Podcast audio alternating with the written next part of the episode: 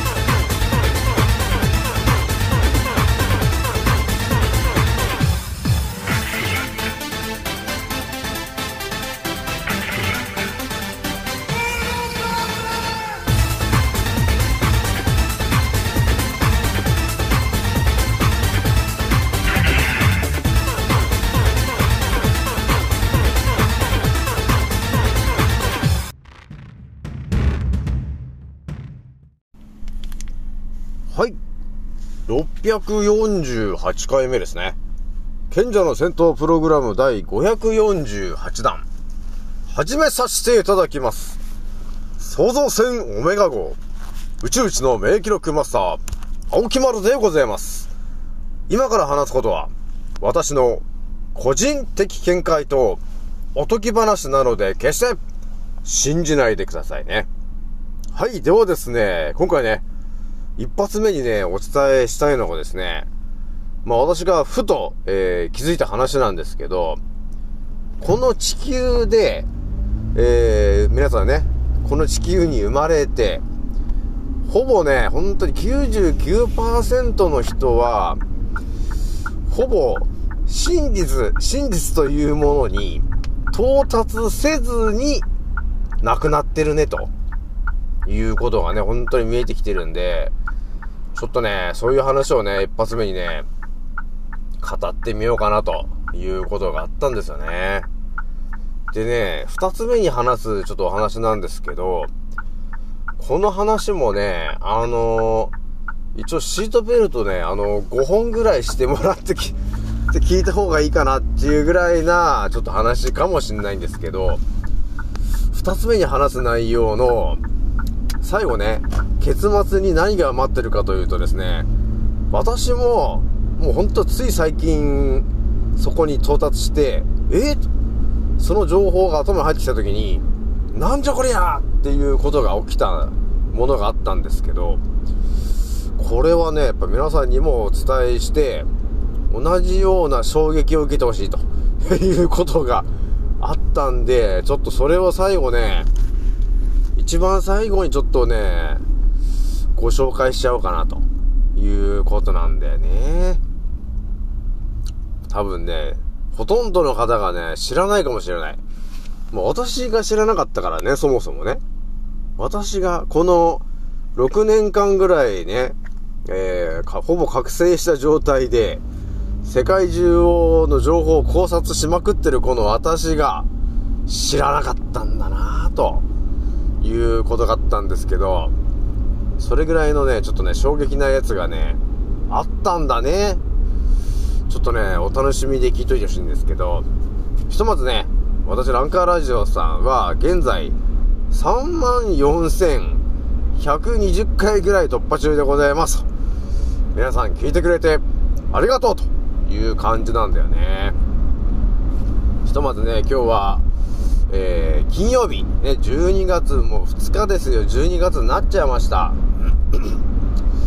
ひとまずね、今日は、今日の埼玉はね、寒いよと、朝から思ってました。でも夜も寒いよという感じがあるんだよね。なので皆さんね、風邪をひかないようにしてください。ということがありますんでね、皆さんね。寒くなるとね、ほんとみんな風邪ひきやすくじゃないね。なので、まあ鼻が、鼻の奥が痛くならなければ、まあなんとかなると思うんですけど、鼻の奥が痛いとか、えー、喉が痛いとかね、えー、そうなった時っていうのは、鼻の奥とか喉のところにね、えー、汚れっていうものが溜まってきてるという証拠になりますんで、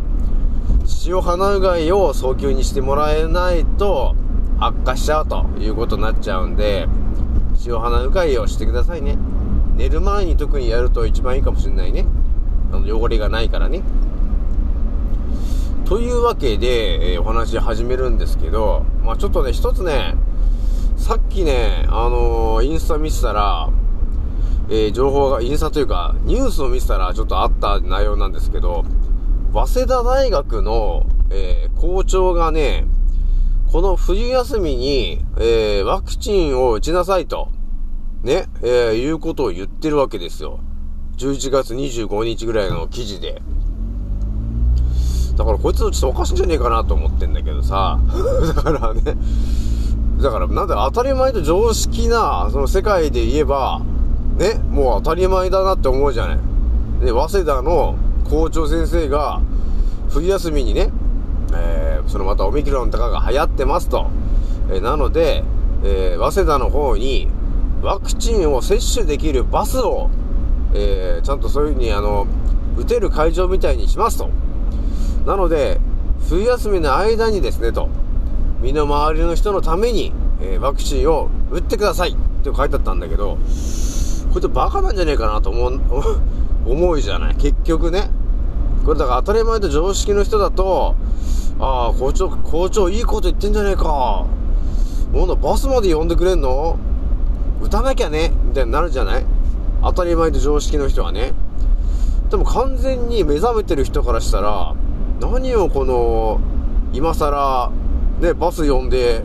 ワクチンを強制で打たせようとしてるんだ、こいつはっていうことしか思わねえよな、って思うんだよね。いつまで、あの、打ってんだよって話ですよね。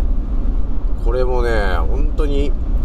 覚醒してる人と本当に眠ってる人の差が激しいけどね、本当に。みんな、自ら、なんていうの？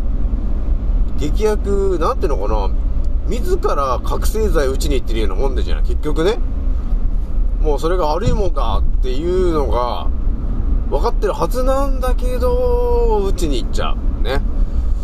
ら国がね、覚醒剤というものはとてもいいもんだよと。周りの大切な人のために覚醒剤打ってくださいって言ったら、みんな覚醒剤打つのかと。で、それと同じような話になってんなーって、ね、みんなね、思うよね。私もね、それ早稲田のね、あの、インスタのとこに行って、あの、校長の言う通りにすんじゃねえぞとかってね、コメントを入れようかと思ったけど、これは多分俺の、私のアカウントのことをこれ消されるなというところがあったんで、ちょっとやめといたんですけど、ひとまずね、もうワクチンっていうものを打つ必要は最初からありません。ね。で、子供の頃に打つワクチンも、一つも打つ必要がないワクチンだからね、本当に。やべえよね、と。本当にね。嘘ばっかりなんだもん。びっくりするよね、これ。本当に日本もね。日本ももうね、政治の人たちみんな、ね、上の上の人たちの命令にただ従ってるだけなんで、えー、ね、だから、いいことしてるようなこと言ってて、ね、上、上からの指示のマニュアル通りにやっただやってるだけなもんね。だから指示的に、どんどんワクチン打てよっていうことを言われてるから、打つしかないんでしょと。で、にせんさんじゅうねんまでにね、みたいな。にせんにじゅうごねんまでかな、いろいろあるんだよね。ということがあるので、だから今、日本とかね、アジアではバンバン打たされてるというのは、要するに支配層のね、奴らがそういう風にしろということを言ってるからそうなってんだよね、ということになるよね。で、にせんにじゅうにねんバンバン打ってるし、えー、にせんにじゅうよねん、来年もね、もう多分冬ぐらい、ぐらいまでガンガン打つじゃない。ということになってると、やっぱりにせんにじゅうよねんの、えー、来年の冬とかね、秋とか、それぐらいには下手したら、えー、ガチでドンパチをやらされる可能性があるかもしれないよね。で、ドンパチに見せかけて、えー、上からスターリンクか何かのね、イーロンちゃんが、えー、総攻撃、シックスジー の総攻撃を仕掛けた時に、えー、ワクチンを打ってる人は体の中の三角ら辺がぐらぐらぐらぐら言わして、コテと言ってしまうと。で、あたかも戦争で、えー、亡くなったんじゃないか。みたいなことに済ませる気かとっていうこともちょっと見えてきているよねというところがあるので、皆さん注意していきましょうという話をまず一発目しといてね。じゃあちょっと一発目の話なんだけど、私もねやっぱいろんな情報を頭に入れてきてるんだけど、やっぱりね今思うのはね、眠ってたね、本当に当たり前の常識の頃の話で言ったら、私が今頭に入っている内容のほぼほぼ全部というかね、あと私が今頭の中に入っている内容が、ね、今の青木丸が ひゃくパーセント だった時に、眠ってた頃の青木丸は何なのかっつって考えた時に、本当に今頭に入っている知識の ごパーセント もないなというところがあったんだよね。なのでやっぱり覚醒してるか覚醒してないかっていうのはね、相当これねこの先生き延びていくのにでだいぶ重要な話だなというところがあるよね。でどれだけ頭に、えー、真実の情報が入ってるのか入ってないのかというところで、やっぱり全然違うよねと、立ち回り方がまず違うよなっていうのがあるよね。えー、なのでやっぱりね、えー、眠ってる人っていうのは残念ながら早く亡くなる運命になってんだよなというところがありますね。もう社会層がどんどんね人口削減しろって言ってんだから、やっぱそういう方向性になるよね、なっちゃうんだけど、まあでも頭にいろんな情報が入って、この世界が今どういう方向で向かってんのかというところが分かってくると、ああ今そういうことをやられてきてるんですかということも見えてきて、未来でこうなるのかなというところも見えてくるんで、今で言ったらああそっか、ワクチンっていうのは結局あの、えー、人口削減させたいんだなという大元があるので、それに気づけばいやいやまあねえ、国はその人口削減したいと言ってるらしいが、別に俺は、えー、削減されたいとも思ってないしねと、なんで さ, されないといけないんですかとっていうことになるんで、えー、ね劇薬のワクチンも打たないじゃないっていうことがあるので、まあ、全然やっぱりね、えー、真実の情報が頭に入ってるか入ってないかっていうのがとても大事なんだよなということがあるよね。まあ、私もねなんだかんだねやっぱり覚醒してるから今多分生き残ってますけど、これ多分覚醒してなかったらなんだかんだね、えー、ワクチンを打つだ打たないだの話で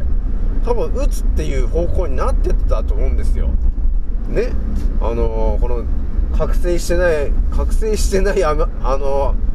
青木丸だった時に絶対これ打ってんなというところがあったんですけど、まあ、完全に目が覚めたらね、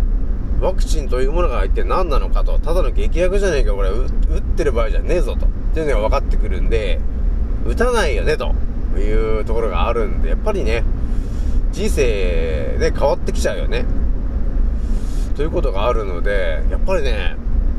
どれだけ真実の情報を頭にインプットできてるのかできてないのか、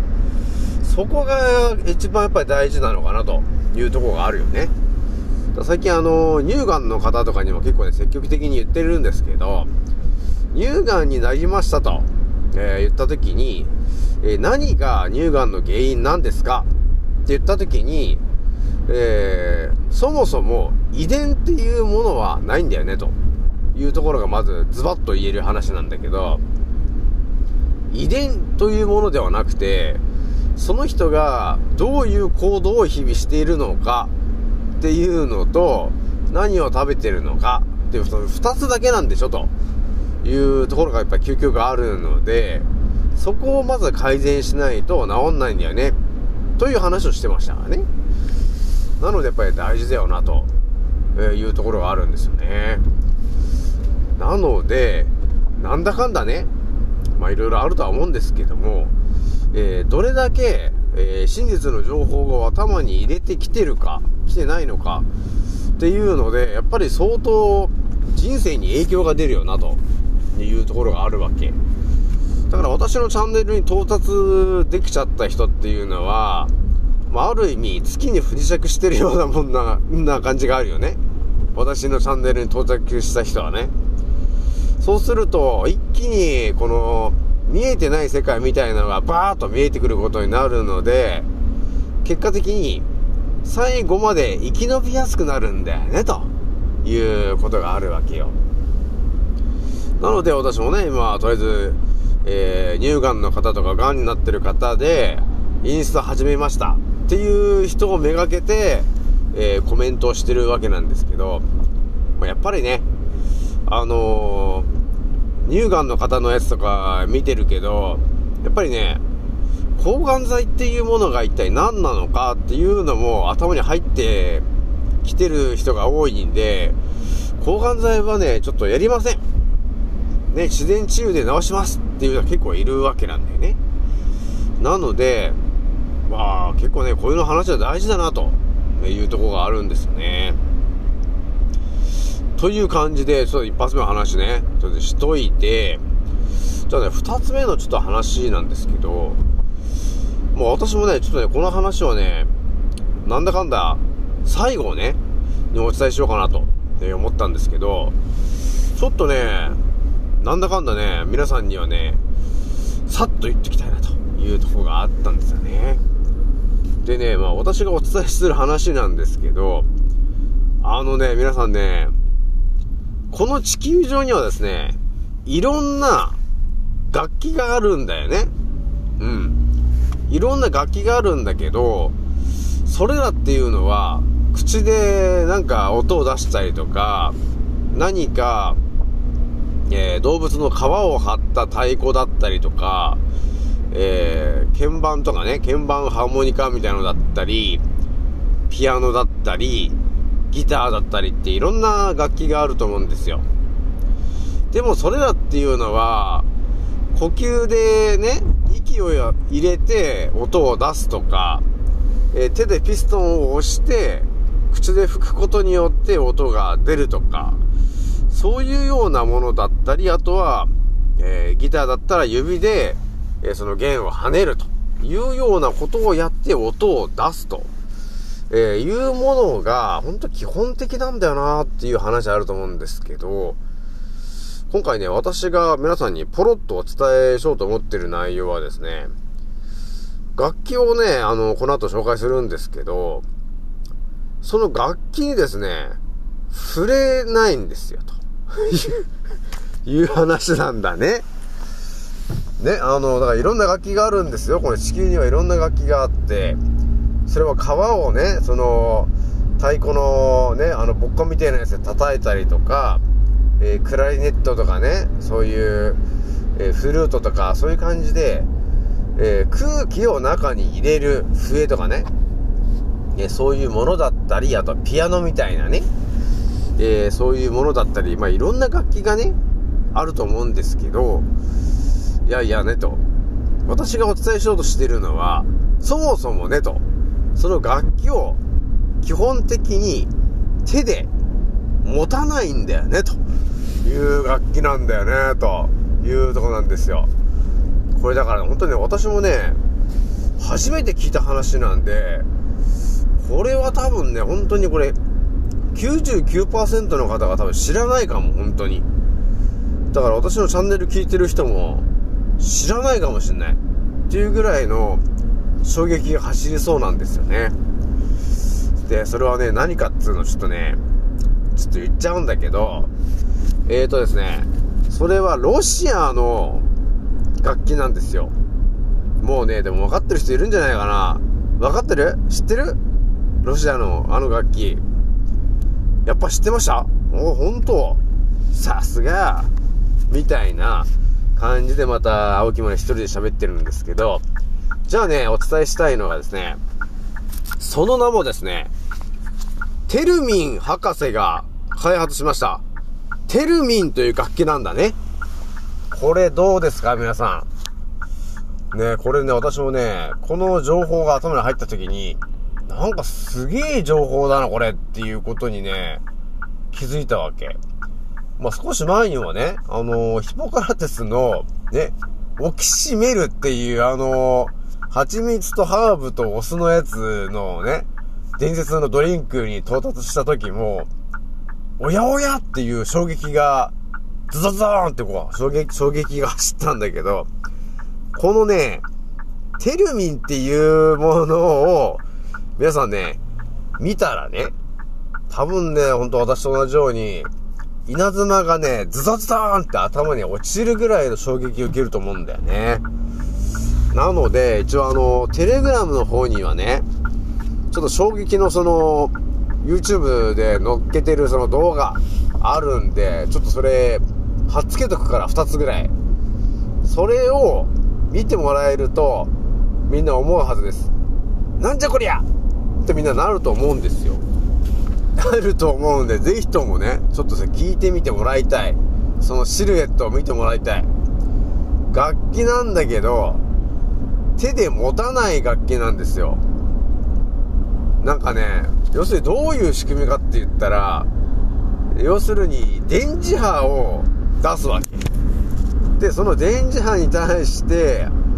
えー、右の手と左の手で音量を調整したりとか、音程を調整したりするわけよ。手でね。それで音楽を奏でるわけなんだよね、という、とんでもないものがあったんですよ。で、もう一つお伝えしておきたいのが、そのね、えー、楽器があるんですけど、それをね、そのテルミンという楽器を、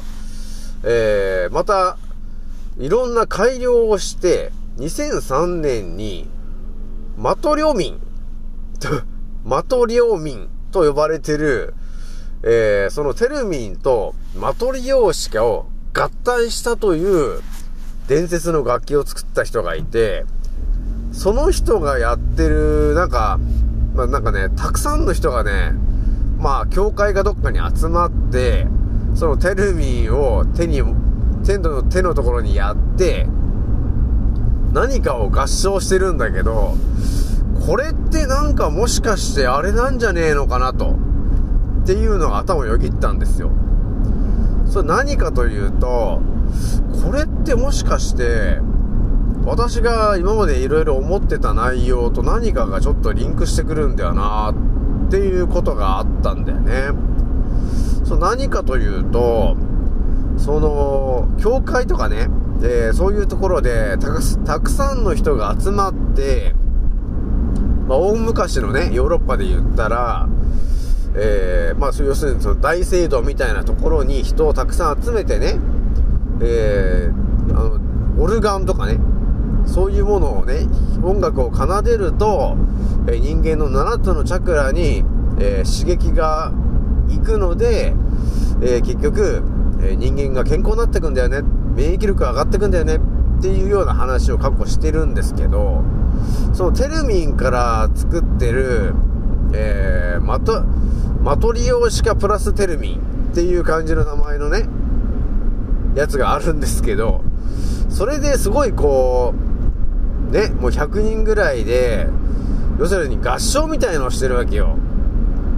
そのマトリョミンと呼ばれてるものに対して、左手と右手を使って、音を調整したりとかなんだかってやってるんだけど、それを見たときに、これってまさに、こんな感じで、ヨーロッパの時代も、体で振動させてたんじゃないのかな、っていうことが、ちょっと頭をよぎったんだよね。そうするとやっぱり、えー、体がね、あのー、健康になってくんで、まさにこれ真実だなというところがあったんだよね。まあ、だからあんまり世の中に出てこない話なんですけど、これまただいぶ大事な話だなっていうのがねあるわけなので、今回ねテルミンという楽器をね皆さんにちょっとねどうしても今日お伝えしたかったなというところがあったんで言っちゃいましたね。だからね、まあ例えば青木丸があのー、仕事の帰りにね、えー、事故っちゃって亡くなっちゃったとって言った時に、で私がもうテルミンっていう情報が頭に入ってるのに、えー、皆さんに伝えれなかったということがあるとね、あのー、残念だなと、悔いが残るぜということがあるんで、ちょっとねテルミンの情報は結構深いし、もう私が出会ったね、私が知らなかったぐらいの話なんで、これはちょっと皆さんに言っとかないとなっていうぐらいのやつだったから、ちょっと言っといたからね。だからあのテレグラムとかあの貼っつけときますけど、動画ね、まあ、皆さんもねちょっと興味があったらテルミンで YouTube で調べてみてほしいんだよね。そうするとあの手で楽器を持たないんだけど、楽器で、えー、音を出して演奏してる人がたくさんいます。でそのやっぱり YouTube のね、えー、再生回数を見ても本当に地球のね いちパーセント の人も知らないんだな、ないかというぐらいの情報になってますんで、皆さんねぜひとも、えー、聞いてみてほしいなというところでございます。じゃあ今回ねこれぐらいにしておきます。次のおせいでまたお会いしましょう。またねー。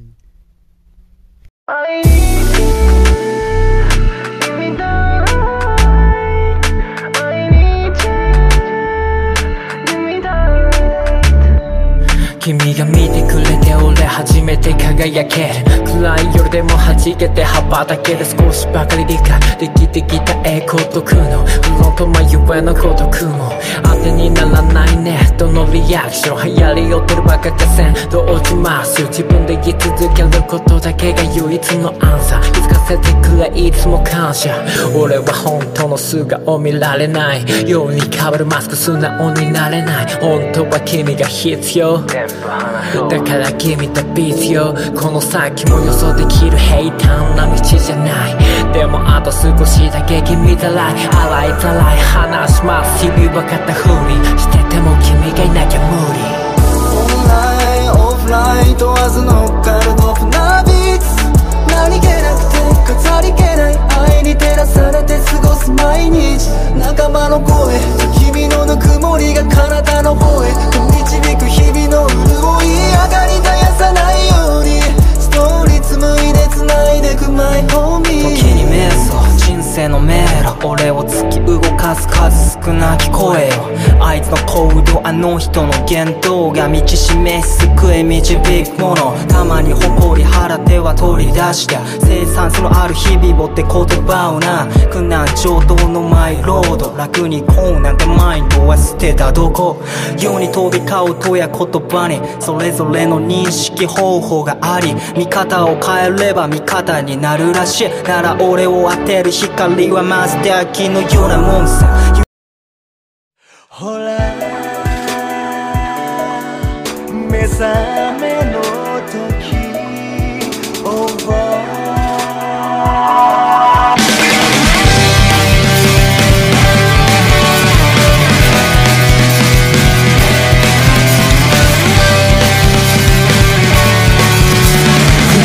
い森の先へ続くからの息吹、限りある命の先にある答えを誰もが求めるから。ほら聞こえ